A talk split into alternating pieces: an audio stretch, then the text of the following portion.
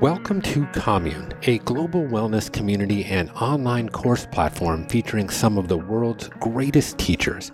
We are on a mission to inspire, heal, pass down wisdom, and bring the world closer together.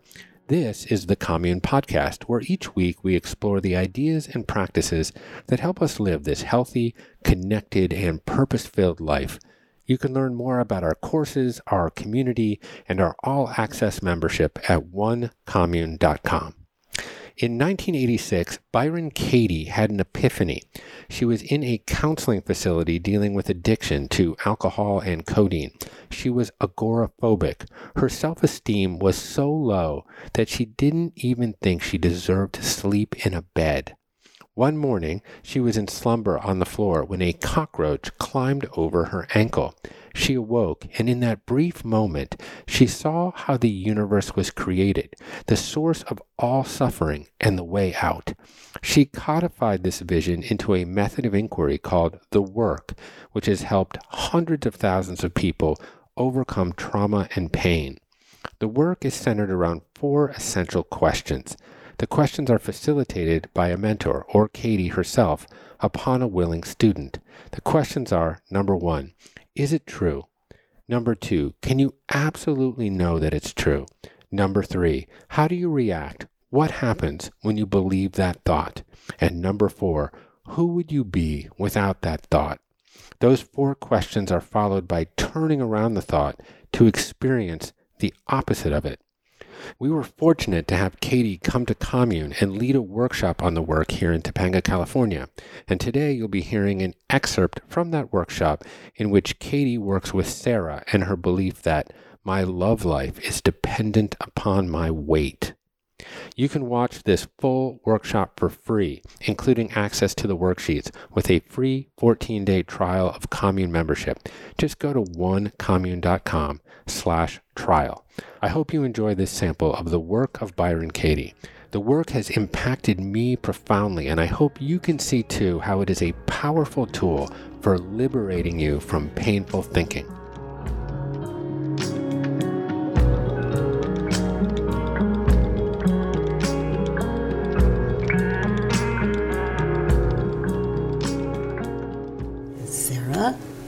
What have you written? Um, I wrote, I believe my um, love life is dependent on my weight. Okay, so your future love life is dependent upon your weight. Is it true? Yeah. Okay. Yeah. Uh, I think my logical mind says no, but my inside of myself it says yes. So close your eyes and notice how you react around some men when you believe the thought, like men you find interesting. Notice how you react, what happens when you believe the thought that your future love life is dependent upon your weight. Okay. Okay, and what do you see in your mind's eye? I see um, myself uh, defeated, automatically defeated. Um, I see, I feel rejected. I automatically, I reject myself. Um, I don't even put myself in the race. Um, I, uh, does that make sense? It does. I don't feel good enough.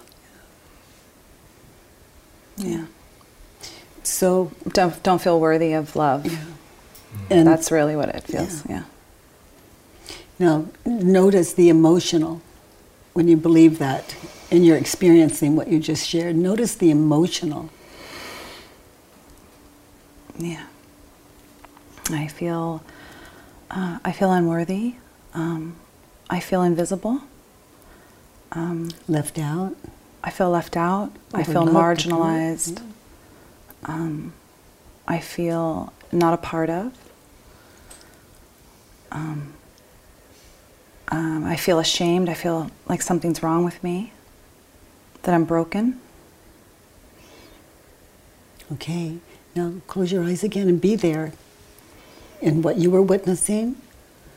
Only be there without the thought that your love life is dependent upon your weight. If you just didn't believe it, you didn't have the thought, it could never occur to you. Look, look at that. What do you see? Um, I'm present. Um, I'm not worried about the future. I feel enough. I'm myself. Um, I don't feel the need to impress. Um, I'm, you know, I feel right sized. Um, I feel less self obsessed. I feel more present for others. Mm, I feel more spacious in my, in my heart.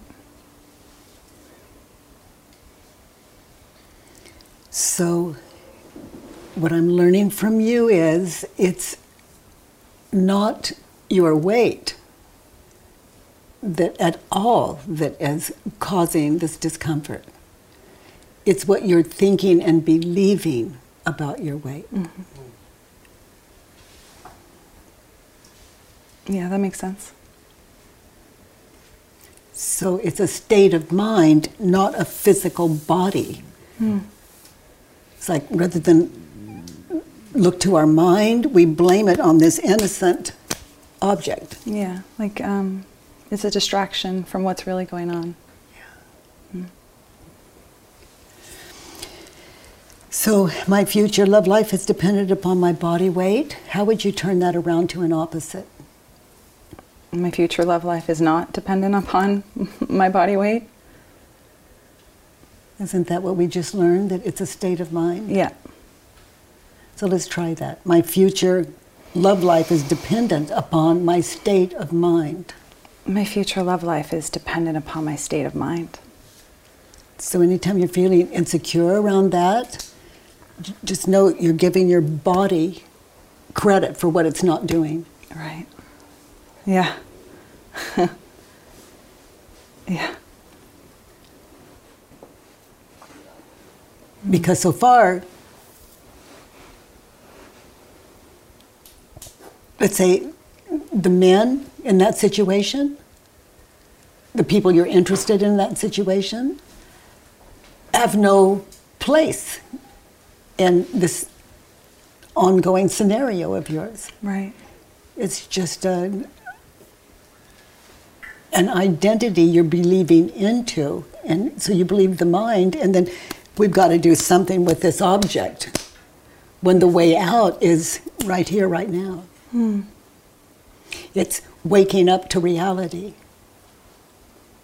Bodies have never attracted anyone. Hmm. Not ever what people believe about your body, if we put it there, what people are believing about your body turns them on or off. Now, if I feel that I am overweight,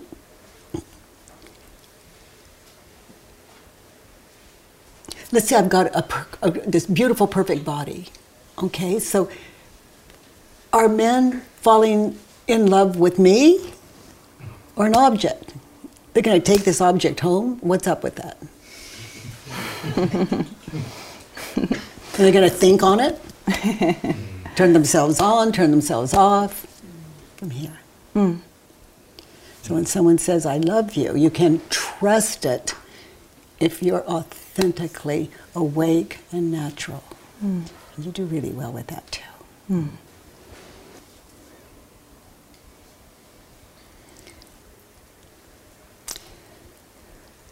So my love life is dependent upon my weight. It's not wrong to lose weight or gain weight. Our motives are the um, what could use a little work. Yeah.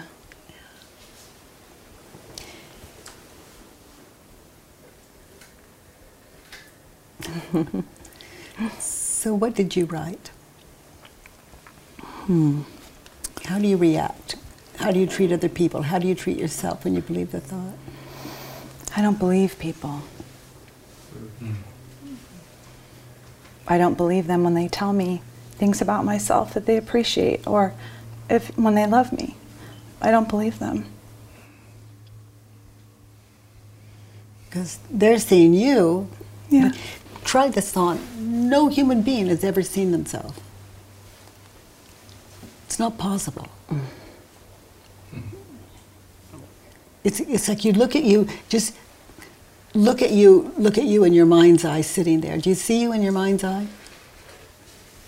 No. Sitting there? No. No, you can't. You see an No. image of something that just shifts around. Mm-hmm. You can see you very thin in your mind's eye. You can see you sitting there. You can see you just just very obese in your mind's eye. And but that's not you. You see you the way you think you are right now, and that's not you either. Hmm. This is everything. Meaning mind and how you see yourself. And not even yourself. It's when the mind and the heart match, then you're into something really good. Mm-hmm. Yeah. Then you walk through life and someone says, You're too fat. You might think, Oh my God, that, that poor guy, he doesn't get it. Mm. Glad he's not attracted to me. Yeah. Yeah. Thank you. Thank you. You're beautiful. Thank you so much. Thank you. Thank you. Thank you.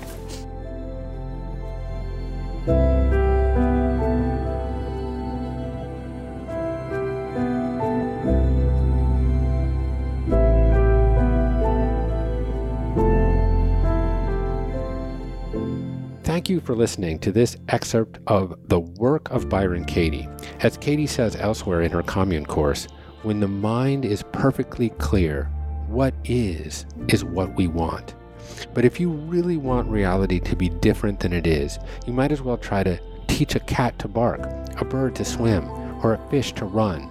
No matter your effort, arguing with the basic nature of reality is hopeless.